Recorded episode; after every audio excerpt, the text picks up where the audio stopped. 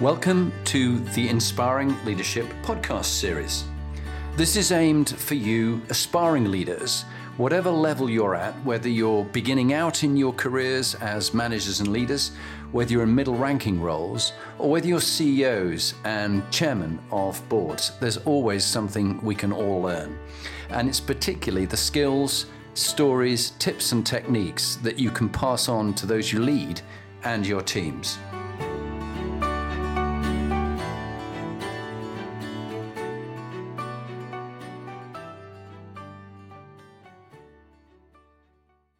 Ladies and gentlemen, welcome to this week's Inspiring Leadership podcast. I'm delighted to have a guest all the way from Istanbul in Turkey. I've been uh, honored to be his coach for the last year uh, and seen his talent, his ability to inspire other people, and his determination to learn and grow. And so, without further ado, I'll let him introduce himself. Thank you very much, Jonathan. By the way, thanks for the compliments. Uh, so I'm Mustafa Bartın from Istanbul. I'm the Chief Retail Operations Officer uh, of Migros Turkey. Uh, Migros Turkey is a grocery retailer.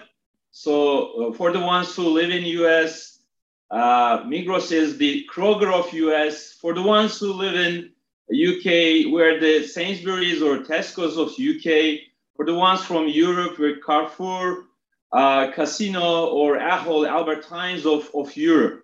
Uh, we're the leading supermarket chain in the country with 2,800 stores. I'm I'm the guy in charge of those people and those stores, very basically. And also, I'm an online plus offline guy, which means that I'm also in charge of the online business, which is quite popular in the in the last couple of years. Yeah, fantastic. Well, it's lovely having you on the series, um, Mustafa. Thank you. Um, inspiring leadership is the topic of the podcast, and it's something you and I have talked about in coaching. What does it mean practically to you to be an inspiring leader? And when you've worked for somebody who is an inspiring leader, what qualities did they have that you admire? Jonathan, let, let, let me just break the, the word into two inspiring and leadership. Okay, I, I'm an engineer. I always just, you know, you know, break it down and then and and make it bigger. So uh, I I always discuss myself and with with my you know managers with my leaders what is management what is leadership? You know about this typical discussion very classical discussion. In my late 30s i understood the fact that management and leadership are two different things. And uh, you know i think being a leader is uh, is quite different. And what when I just want to uh, when I just want to summarize it with one sentence, I think it is being a leader is uh, people going after you not because you are holding this position or you're having this status, but people are going after you because of your personality, because of your values. Okay, this is what I think or what I what I think about leadership. An inspiring part of it comes from really different attributes, I think, and those attributes are, uh, you know, a few of them. Let me just tell you from my point of view. Candor is is is the thing which is most important to me. Being in, you know, having uh, uh, integrity is the other one being consistent is, is the other one you know uh, being open uh, frankness friendliness and uh, you know listening to them listening to your people with no hidden agendas. So those are the attributes that i would be uh, talking about inspiring leadership. Yeah beautifully put. And um, we've we've seen in the various world leaders, and certainly you've been watching what's been going on in America and in Britain, and in, of course with Putin, that um, many of the leaders we're seeing, sadly, in politics are more the antithesis of inspired leadership. They are expiring leaders or misleaders. They mislead people. And uh, it becomes all about them rather than the people they lead. Um, so uh, you've had a fascinating life journey, and um, in our life journey, we have defining moments and people who've influenced us and caregivers who've shaped us. tell us a bit about your upbringing, Mustafa, a bit about your grandparents, your parents, and, and how you've become the leader I've experienced you today, which is um, a very inspiring leader and always open to learning and growing. You never, you, you, you've admitted you're never the finished product. Neither am I. Um, so, so what's shaped your life? Tell us a bit about that. Again, it will be a very classical answer, but my, my father, mainly my father was was the character who shaped my uh, my current leadership style, I think. But I also add my mother, but mainly, to be honest, uh, you know, it was my father. No, my father, uh, he is really a very different person, a very strict, disciplined, uh, and successful guy. Okay, no, uh, he's a man from bureaucracy. So in in his whole life, he worked for the for the state, for the government. So uh, he has never been a private sector guy. Okay, uh, so it's it's quite different my own personal life. But you know, uh, he became a chief constable. Uh, is that the right word in English? I mean, the yep. chief police officer of a large Turkish city at his 35, and then he became the chief constable of the capital city of Turkey, Ankara, at 37. Uh, and then he became a governor uh, at 38, and then he became an MP at he was 30 he, when he was 30, 39. So he was always be he was always the youngest guy in his positions. Okay, and then very very you know uh, differently uh, when he was an MP when he was in the parliament. It was uh, 1980, and there was a military coup in Turkey, and then you know uh, he had to uh, stop his MP role uh, at his 40. Okay, and then he spent a few more years in government, and then he retired. Okay, so a very very you know you know like he was taking off very rapidly, and then boom. Okay, but he was always successful. So and he was a man of, of roles on responsibilities and rules. Okay, so our in our family there were always the roles were defined, responsibilities were defined, there were strict rules. But you know, one thing I, I remember from my young young younger days was you know being self-sufficient. Okay, he was a strict guy, but he always he always encouraged us to make our own decisions. Okay, he just guided us he was strict, but he didn't, he, he was not involved in our personal decisions. So that's, you know, he, he, he learned, he, he taught me how to be a successful person in, in, in the life, how to be a planned, organized guy. And my mother, he was, she was like, you know, she was the unseen hidden hero in our family, you know. And I think I always believe in this servant type leadership. She was she was the person in our family who was the servant type leader okay? So she was always caring about us you know and you know solving our problems but never being involved in our decisions. So her style just probably guided me to be to be trying to be a servant type leadership leader okay mm. so it was a combination of my father mainly, but of course from my mother well. Yeah, and thank you. And and it is very interesting when you have such a powerful father figure.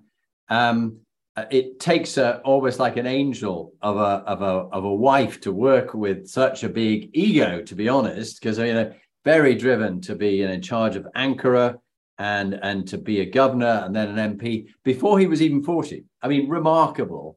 Uh, but with that, there is always a cost. And, and as I worked with senior generals in the British Army who had achieved a lot at a very early age, it was quite hard being the wife of those people and being the children of those people because they were always in the shadow of the great, the great man, as it was.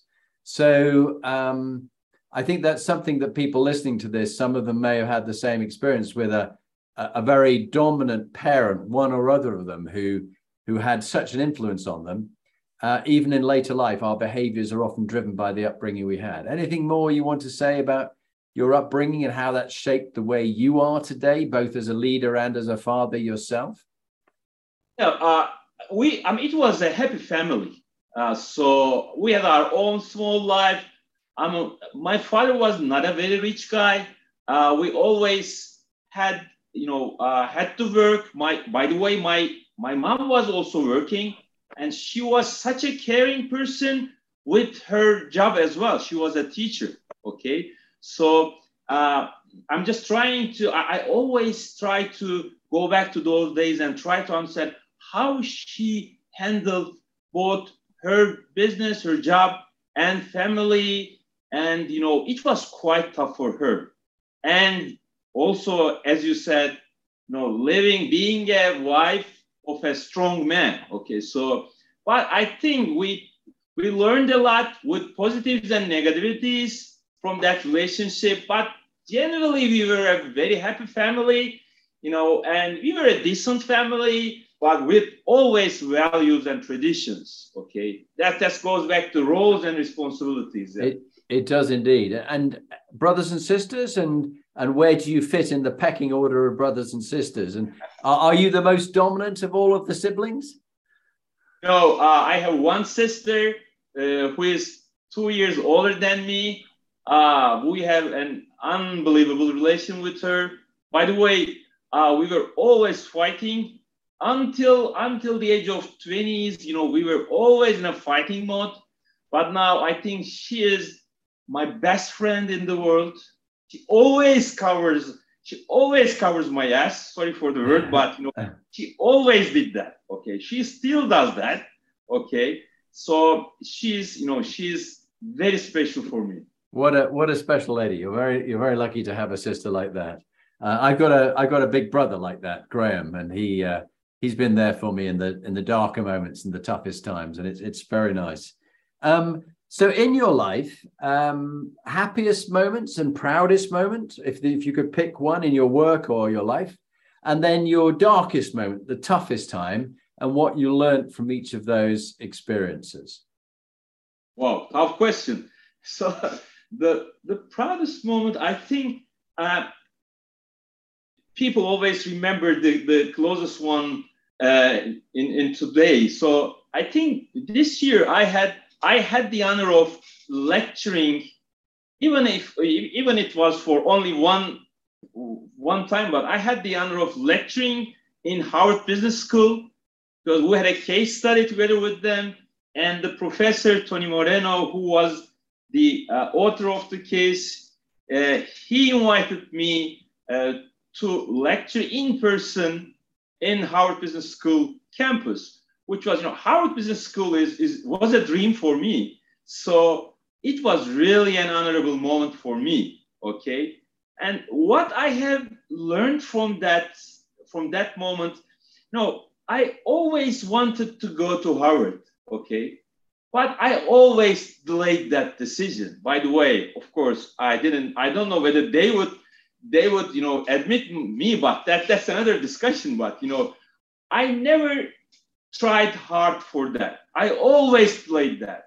When I was just after university, I was just in a hurry to, to earn my own life. Then I had different excuses. You know, I would be promoted. So I said, okay, I'll try two years later. Two years later, and now I'm 48, and I had only two chances to go to Harvard. One was in 2016 for an executive education only for one week, which was again great for me. And the other was this, this lecturing opportunity. But the learning was do not delay. So I'm a person a little bit, how do you call it, procrastinator. So I was yeah, procrastination. Yeah, yeah.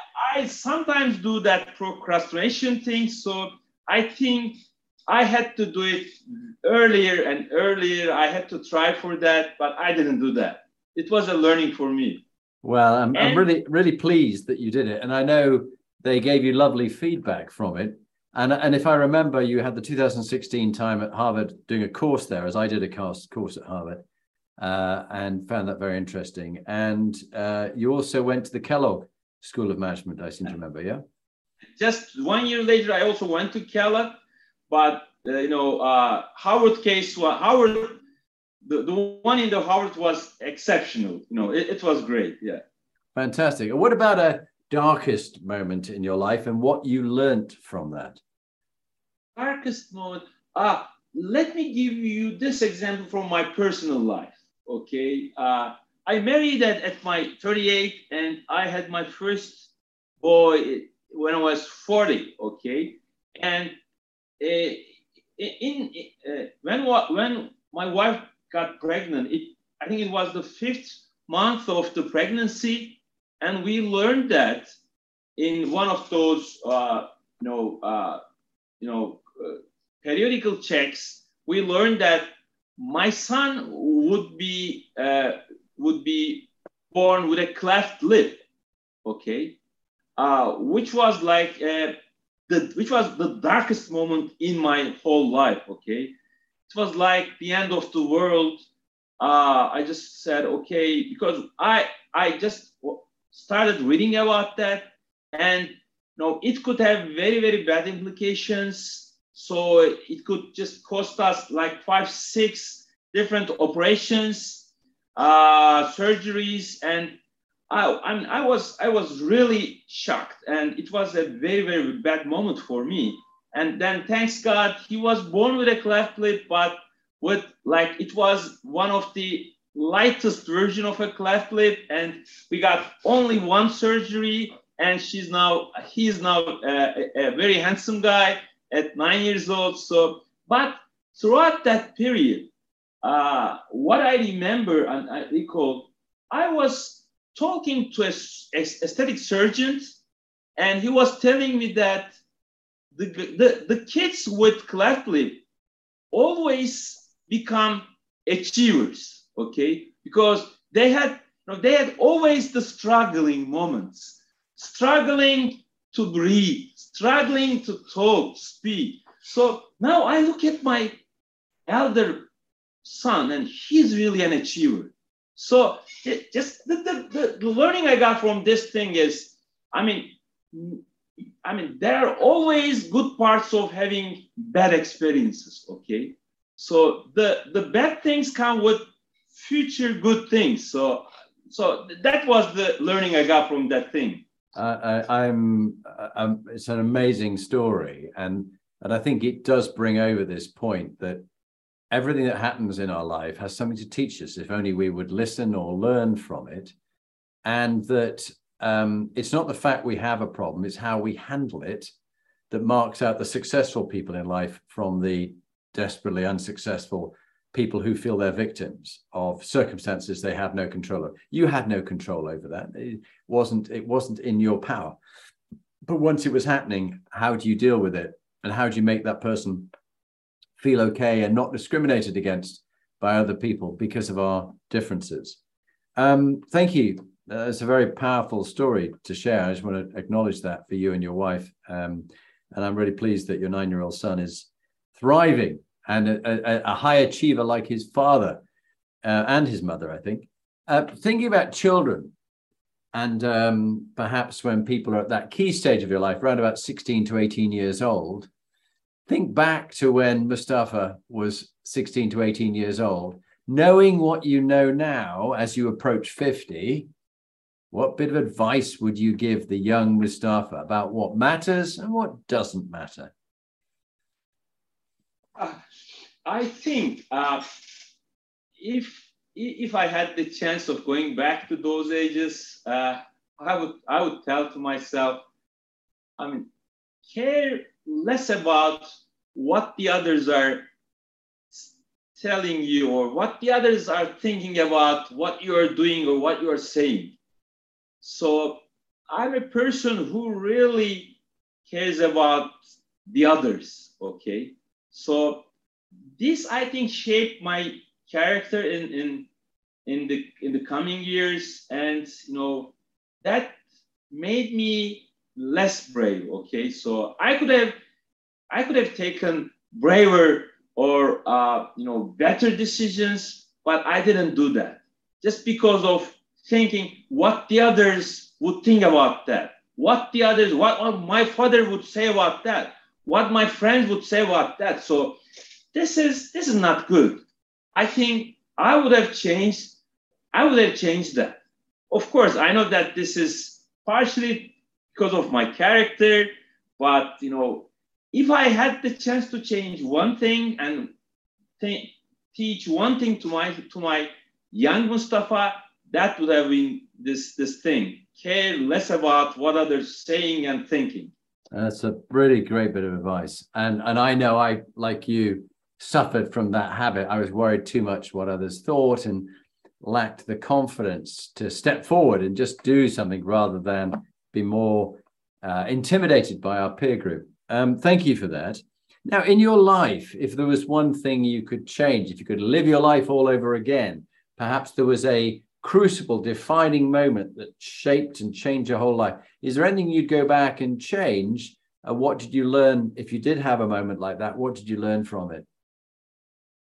Uh, are you okay if I say not changing the whole thing, but changing the timeline? Is it okay for you? Okay, okay yeah, go tell us.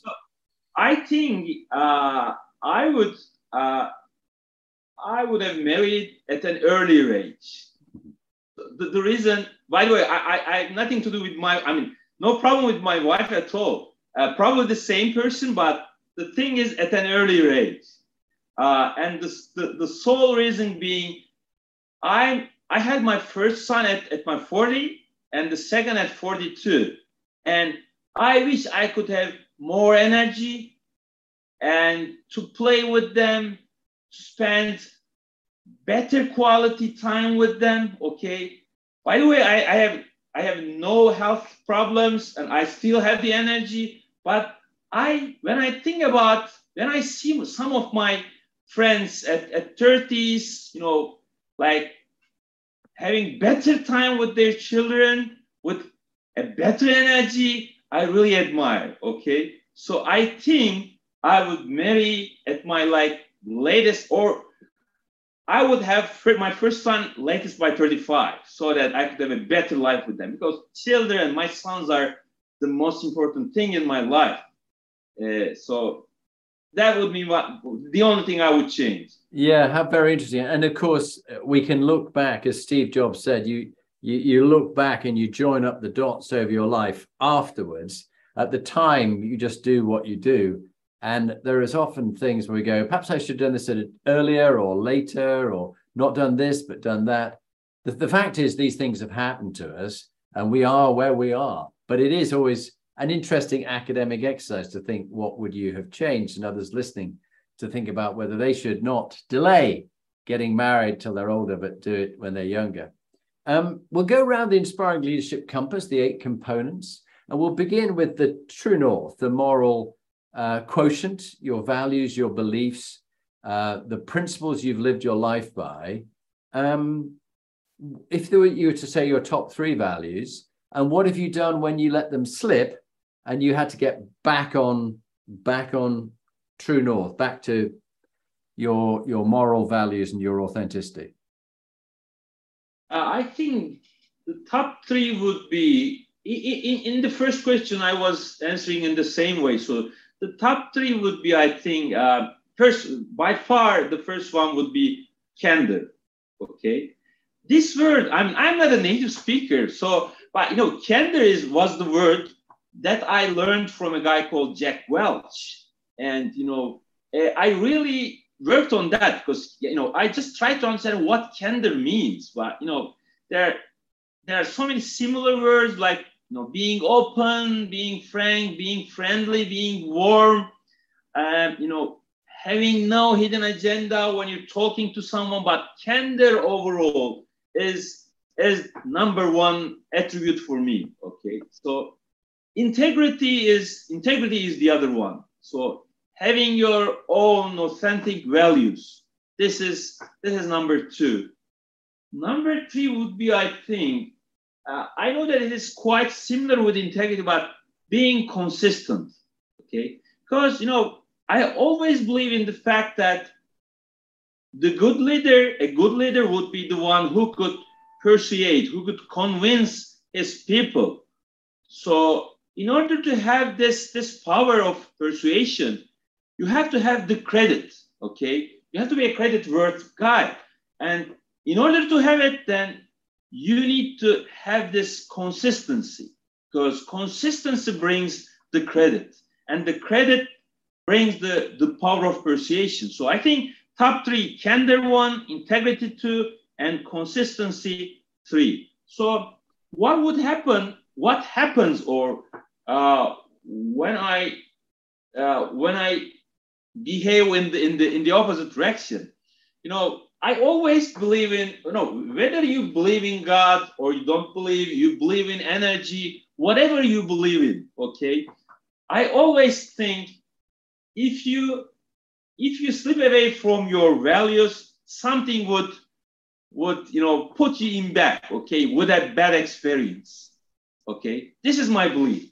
So whenever I lose my consistency at home, at work, when I lose my candor towards my people because of lack of time, because I have another problem, and because I'm I have I have some problems that I could not, you know, be smiling to them, then something happened which warns me, hey Mustafa, go back to your route, okay? Go back to your path.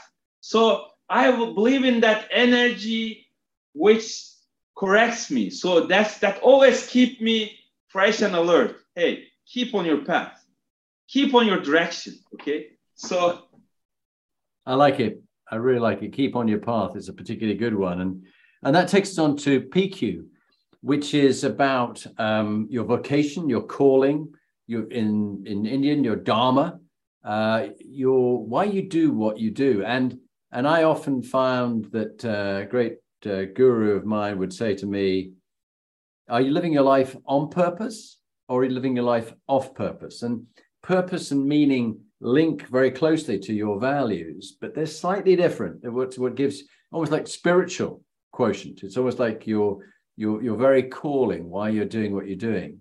And I, I don't know whether you're a man of, of strong faith, but but certainly this this idea of what you're here on the planet to do what would you say about um, what why you do what you do in Migros?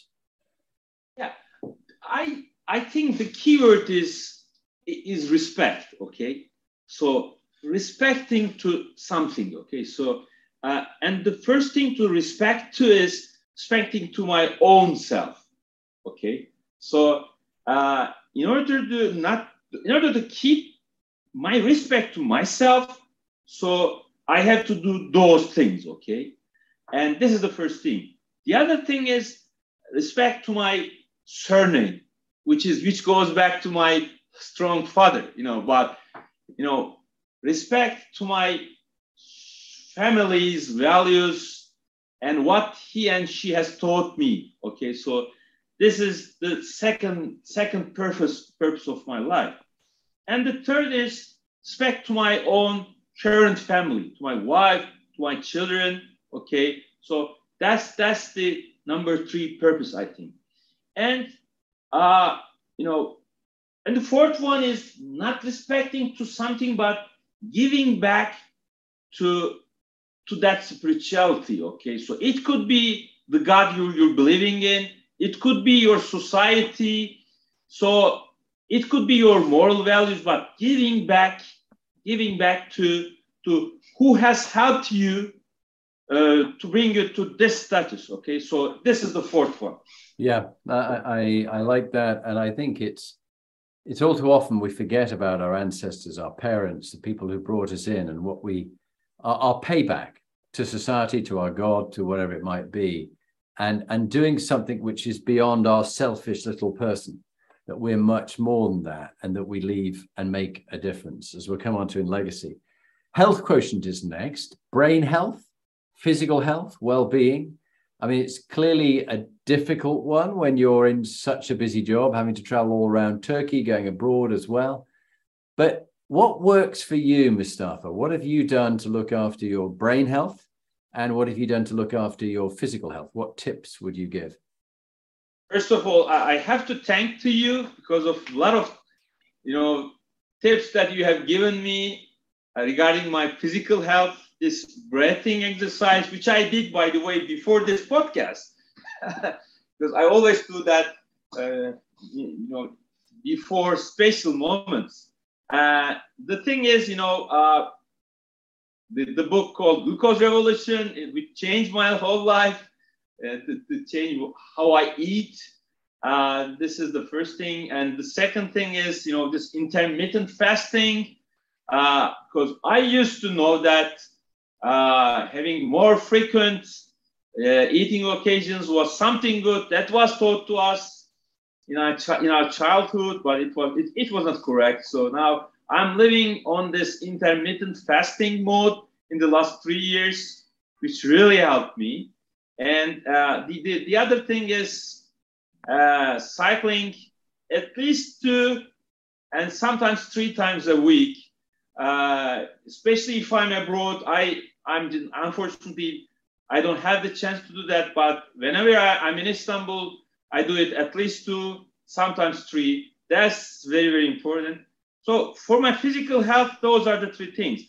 For my mental health or brain health, uh, it, it would be very, very, maybe very controversial, but you know, reading this Financial Times each and every morning at eight o'clock for almost one hour. This is the best thing, which is for me to start the day with. Okay, having a cup of coffee, a hot coffee, and reading my Financial Times. By the way, everybody knows in my team that this is the most dangerous one hour. So if I if I get interrupted, I could be a different person. Okay. this really, this really is something very good for me, for my brain health. And the other thing is this special moment with my children, especially in the weekend, but at least half an hour each each each evening and night. This is very important for my mental health. So those are the two things, reading Financial Times with the coffee and having quality time with my children. Yeah, I think um, having something other than ourselves, our partners, our children, in my case, uh, dogs. We've got one dog, but tomorrow we'll have two. We have a new wow. puppet. We have a new puppy coming. So Archie will be joined by Willow, uh, a, a little girl, a working cocker spaniel. I think it's just something that can distract you from being too intense about your work and, and see there is a bigger life than than just the leadership in your job. It's a leadership for the integrated life the integrity. And if it's not a full life it's a disintegrated life. It, bits of it fall apart. So that's why i quite like this idea of the integrated inspiring leader with health as being quite a key component. And many people don't have health as part of their leadership models you can have lots of models. Health isn't even mentioned, but it's vital that you, Mustafa, have to be the corporate athlete. And as we discussed, if you get a good night's sleep, the difference between getting, say, seven and a half hours sleep or getting six hours sleep is about 30% in your performance the next day.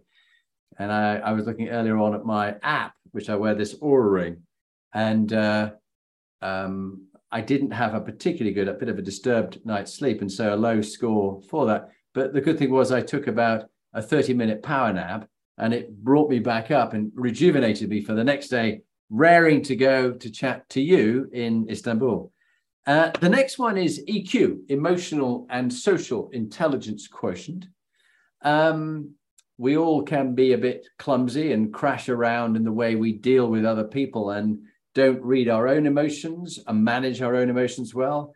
Uh, we might read others well and manage them well, and we may read or not read the environment. So, those three areas. What tips would you give other people that, as an engineer, who let me be let me be challenging here. Engineers are famed for their IQ. They are not always famed for their EQ. So when you meet one who has good EQ, you go, yes, bring it on. So what have you learned? Oh, there we are. I get shot by some guests. Uh, but what have you learned about developing good EQ? What's your tip that you give others? By the way, uh, having this engineering and IT EQ discussion, uh, I always thought that until three years ago, I always thought that I have a very high EQ. Okay, but I we were going through an assessment from a consulting company and a, a therapist lady uh, who is one of the persons who changed my life, and she just reminded me that I had huge problems with my EQ. Okay, and the second life changing moment was this marketing academy thing, where I met uh, dear friend Catherine Tulpa, and she just, you know, she just connected together uh, to, to you, you and myself, and I had this coaching thing. So I always, you know, make this this confession that I was a person who did not believe in this coaching thing. Okay, and then at my 47, 48, I just understood that, I just you know noticed that coaching is something very very important because having somebody looking at you from from an from an outsider's perspective, which has nothing to do with you, you you have you know I know you, you and myself have no working relation in, in business, no personal relations. So you have this you have you, you, you have this outsider's perspective. That was very, very important, first of all. And I think, you know, uh, you know, going through this kind of a coaching session would be the best thing to improve your emotional and social, uh, you know, quotient. And, uh, you know, one thing I have experienced very lately, dealing with the personal problems of your people. Okay. So one thing I have discovered, you know, just three years ago, one of my direct reports came to me saying that, hey, Mustafa, you had really a good education. Would you please help my son who is at 17 and he is trying to choose the, the, the, the, the, the university that he wants to go. So could you please help him? I could have said, hey, sorry, but I don't have time. But I said, okay, I will. And it was, by the way, I was on vacation. I was uh, on vacation. And I said, yes, why not? And I started kind of mentoring him, a guy at 17 years old. It was not easy.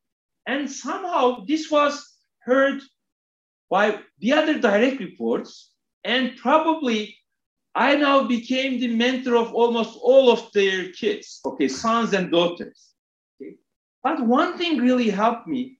I mean, this made me have a very deep relation with them, knowing about their family stuff, you know, knowing about the, the problems of their children, and talking about the careers of their children, which are the most important thing for them. So, I mean, and I understood that having personal relations with them, spending time on their personal lives is really a very, very key ingredient for having this emotional and social connection and link with them. What a lovely story. And for you to be mentor to their children. It, it's funny enough, it's happened to me with the CEOs I coach that quite often they ask me to mentor and advise their own sons and daughters. And uh, it's, it's a real privilege. And, and it's you, you're being let into part of their life. It's a very private area and you have to tread very carefully and you have to be really serious about it.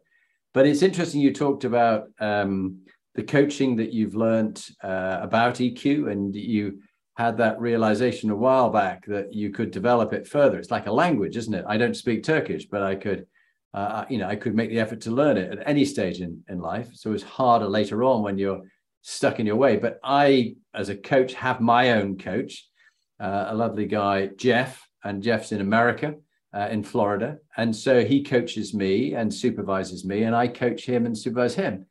And then, as someone who is certified to coach speakers, CEOs as speakers, I um, also got my own coach. When I'm doing speaking, I have my own coach. And I just had a session before this call with Patty Shoot, who is helping me with another speech I have to do for a private equity company and uh, really makes me think and makes challenges my thinking process and gets me to perform better. So I'm I'm with you on that. If it's if it's good for other people, it must be good for you, and you need to keep learning and growing. I believe. CQ is the next one: collaborative, collective, cognitive intelligence. This idea of uh, accepting people for their diversity, the way they think, uh, equality and inclusion, people from different backgrounds. I mean, you're um, in a fantastic setting here in that you're, yes, you're in Turkey, but you've spent time in America and Europe and you've done the marketing academy course with people from all sorts of different nations. What if, what's your tip about getting on with people who are very different from you, from different countries, different sexual orientation, different genders, whatever it might be? They're different. How do you accept it? Uh, uh, you know, uh, by the way, I, I, would be very honest. I, this was one of my negative points. Okay, so I, I am really Im- investing on this one for the for the last two to three years, and reason probably is Turkey Turkish business world or environment is quite more homogeneous. Okay, because we don't have so many uh, people from other countries, other ethnicities. You know, uh, sexual preferences is is probably not very common. Uh, you know, or uh, gender equality is still a problem. So we are more of an homogeneous country in terms of business culture. So I think because of the, this reason, I was I was not quite good at this point. Okay, but those international trainings, educations, programs, it, it really helped me. Okay, it's really helped me. That's why I try to always join those attend those conferences, education sessions.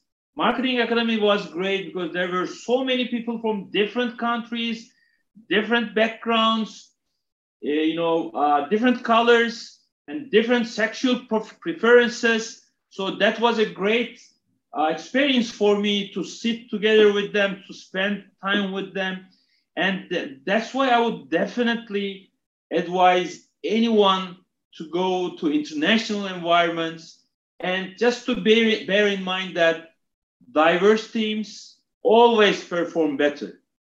And that, that's why I, I started looking at, at my teams. If there's less number of females working in that team, I just put pressure on HR saying that I want ladies here. I want female people here. So just to keep that equality of gender because women always add value, always add value. I'm trying to push that. So diverse team always perform better.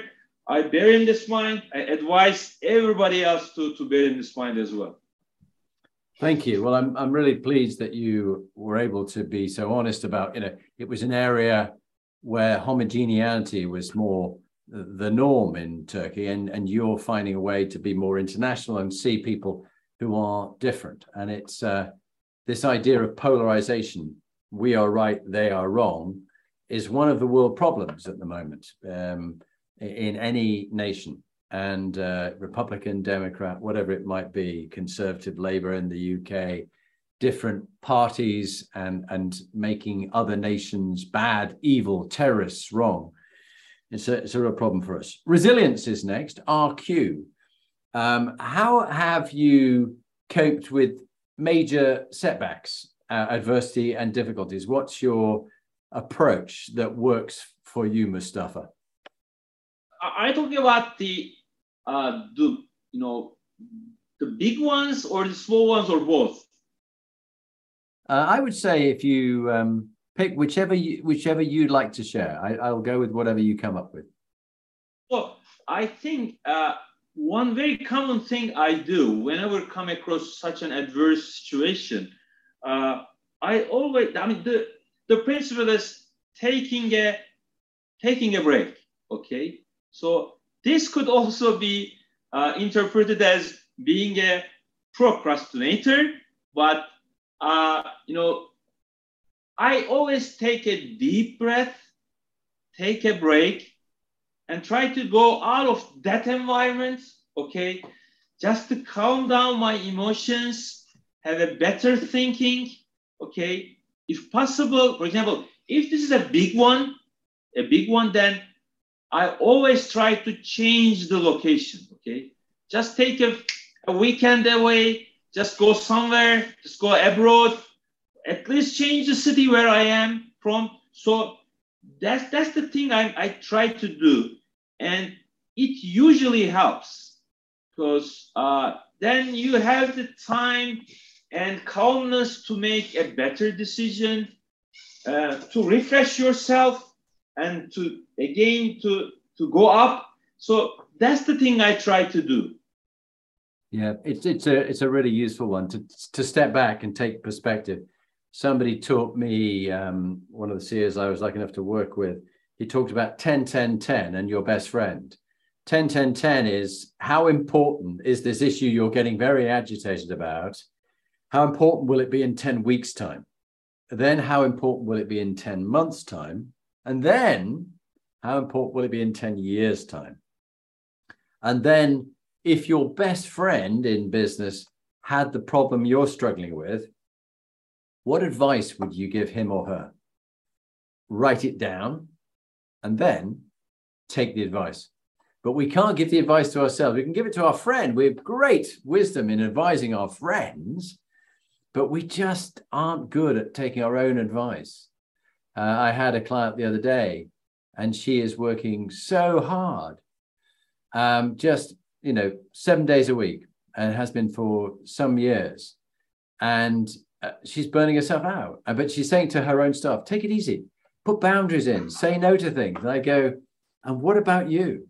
when there's one finger pointing at other people, there's three fingers pointing back at you. So, you know, just like me as a coach, I have to take my own advice that I that I might give as a mentor to somebody else, or the questions I ask others, I should ask myself, or get my own coach to ask me. Brand next, which of course is a very big thing for you in your business as the COO of Migros. But what have you done to learn about 360 feedback and from the mistakes you've made? And, and what do you do to learn and put into action your learning? Brand, I think uh, I would take your question from a different angle. You know, I think all of our all of us have, have, have our own brands, okay, and we have to invest in those brands. Uh, whenever I I speak to my team, uh, I always advise them, and as you said, advise to myself invest in your brand and don't get into the trap of being short term being you know thinking short term about your brand okay so that really means that uh, you have to have long lasting relations with your peers with your managers with the people you, working for, for you uh, with with people from other companies. So just think about long term and invest in your own brand. So this includes getting the feedback from your peers. Very, I mean, it's, it's, it's a very important thing because getting a feedback from your manager or from the people who's working for you, it could be biased, but getting a feedback from a peer and you know, hearing what they say about your brand. That's the most important thing, I think. So, like, you know, your customers talking about your brands. You know, we are all having those customer satisfaction surveys, surveys, okay, but how about your own brand survey? Okay. So peers are the most important people. And in order to get good feedback from your peers, you have to have those long lasting relations. And that really requires having that candor. So uh, it is the most important thing, I think, yeah. for, your, for your brand. I, I couldn't agree, agree more. And if you're uh, part of a C suite reporting to a CEO uh, with your own division that you run, many people think their own division is their first team, but it's not your first team is your peer group. And, and I know looking back in my days in the army as a company commander with other company commanders, I was competing with them because we all wanted the top slot to become the commanding officer. I wasn't collaborating with them. I could have done much more and seen them as my peers my first team. And my own t- division company that I ran was my second team. Doesn't mean you don't look after it, you do but you just need to think bigger for the goodness of the organization. the level you report to, that's your first team. And people get that wrong. Uh, legacy, the next one, LQ, um, leaving things better than you found them. I mean, you've been now at Migros for some years. Uh, before that, you were at Hewlett Packard. Before that, you're at Migros again. Um, what's your belief on leaving things better than you found them in each job that you do in a in a company? Because you've done different jobs as well. Uh, legacy, legacy is, is, is, a word I really love. Uh, we, we discussed this before with you. I remember that, but you know, uh, I think uh, the the most important things that I would be remembered as, I think, you know, I would I would be willing.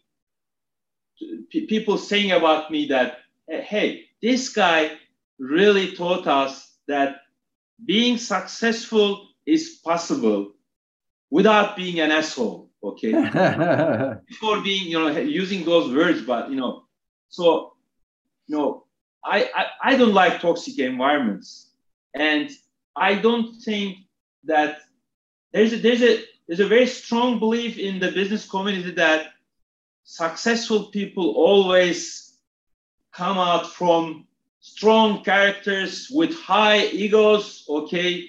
And you know no. I mean i think i would i would i would love that if people talk to me about after i leave this company hey this guy was successful but he was also a guy with his own values. Okay, so this is the most important thing. And he was, he, of course, we all have our egos. You know, you know, in, in a in a business environment, you cannot survive without having having an ego. But to what extent, to what degree, that's the most important thing. And how they perceive you, how the other people perceive you. I mean, with a high ego or uh, with a acceptable level of ego. This is the most important thing. And I would love them to remember me as a person with an acceptable level of ego. Yeah. Hmm. That's a good one. Yeah. Uh, we have to have a certain amount of inner confidence, but we've got to be careful it doesn't slip into arrogance, as we've seen in many political uh, scenarios recently where it's come unstuck. People do come undone because uh, everybody wants someone with encouragement, positivity, um, and, and, a, and a quiet inner confidence, but with humility and humanity. And they're willing to admit that you're wrong. And if you've got it very badly wrong as the leader, that you resign, you step down. You don't just hang on to power forever and think that the fault's out there. Everybody else is to blame, but not you. You own it. You have to own it. Um, which takes us nicely to the last two questions, uh, the last three questions executive teams, then favorite book, and then your top tip. Um, executive teams, if, if, you were to give one tip of taking a team from being a little bit toxic uh, and creating a high performing team, what was it you did to, to turn around a toxic team and make it high performing? Uh, toxic teams, I, I was just telling about those toxic environments, just a question before. So, uh, what, what, I mean, what I what I do usually when I see a toxic environment, I try to make the assessment of uh, of you know who are those guys and uh, how can I how can I make use of those guys in different positions in different roles and because I believe that sometimes people really behave differently in different roles and the the pressure of the previous role or the current role may just may just have put him in that kind of a toxic situation. So i usually shuffle the team okay? Uh, so i play with the cards and just wait for them to execute to perform in their new roles and under new responsibilities.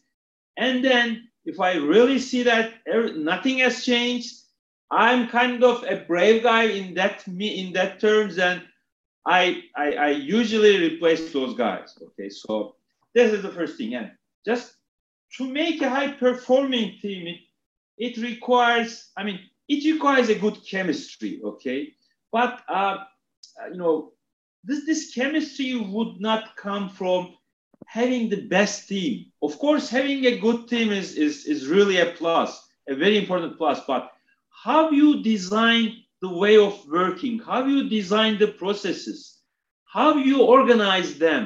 I mean, it really changed the bottom line. Okay, so with having having a having the same team, if you do not organize them, if you do not design the the way of working in a correct way, you could have really bad outcomes.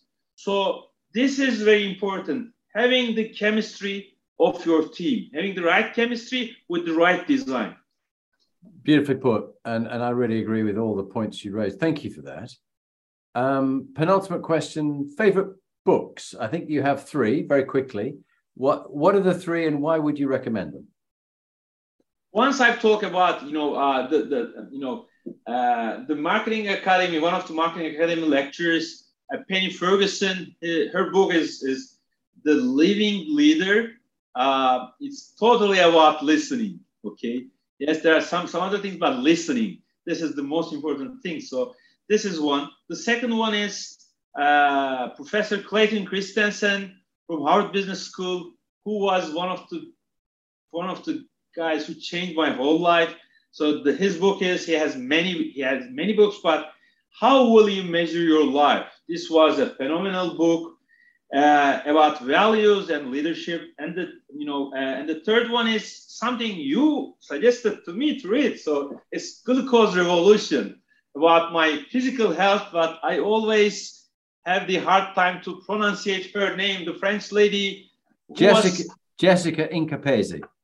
Okay, okay. So that was the third one. Yeah. Yeah, great. Now they're all great books. And I've just uh, ordered, as we spoke on Audible, I've ordered uh, to listen to How Will You Measure Your Life by Clayton Christensen, because I think that would be very important at the end of your life as you look back and you go, how, how did you measure it? How did you know whether it was a success or not? Success according to whom?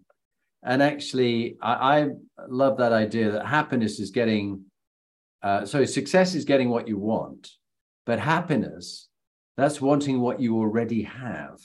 And I know now, as I'm 60, that I'm so much happier with what I have in my life rather than constantly clamoring for more things. I'm very fortunate. I've been through some highs and some lows, some challenges, some difficulties, but I'm very grateful and very appreciative. And I think gratitude and appreciation will help us appreciate our lives. So, finally, would you please introduce yourself again, uh, say who you are, what you do, and share with us your top leadership tips? I'm Mustafa Barton from Istanbul. I'm the Chief Retail Operations Officer of a company called Migros Turkey. Migros Turkey is the, one of the leading supermarket chains of Turkey, like the ones Tesco, Sainsbury's, Carrefour's, or Kroger's of the world.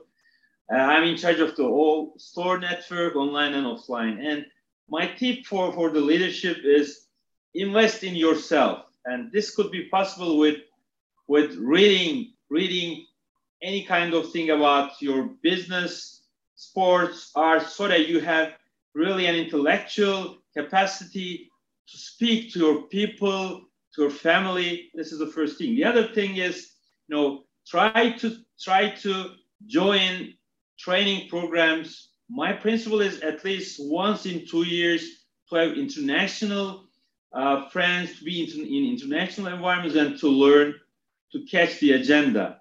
Uh, and the other thing, the other thing is spending time, spending time to your network, to your external network, spending uh, time on your people, on your family, on your direct reports, uh, people from your from your teams.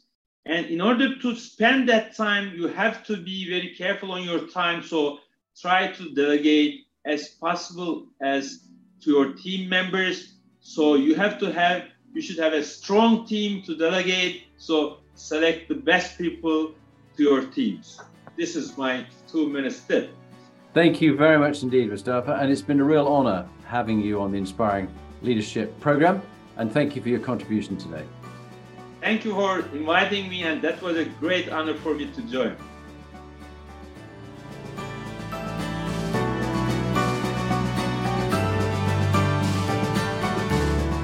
So, now you've heard from one of the inspiring leaders that I've interviewed, what are you going to do next?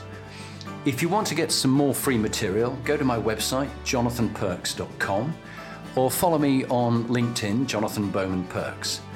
And there you can get access to my books, uh, Inspiring Leadership and Top Tips for Inspiring Leaders. But if you want to actually do something about being a leader and constantly improving your game, raising your performance, get in touch with me about coaching you or one of your team that you want to raise the game for them. It's got to be people who want to be good to great, not people who you're trying to fire. And if you're looking for a motivational speaker, get in touch. Or if you want me to work with your team coach, I would be delighted to help you.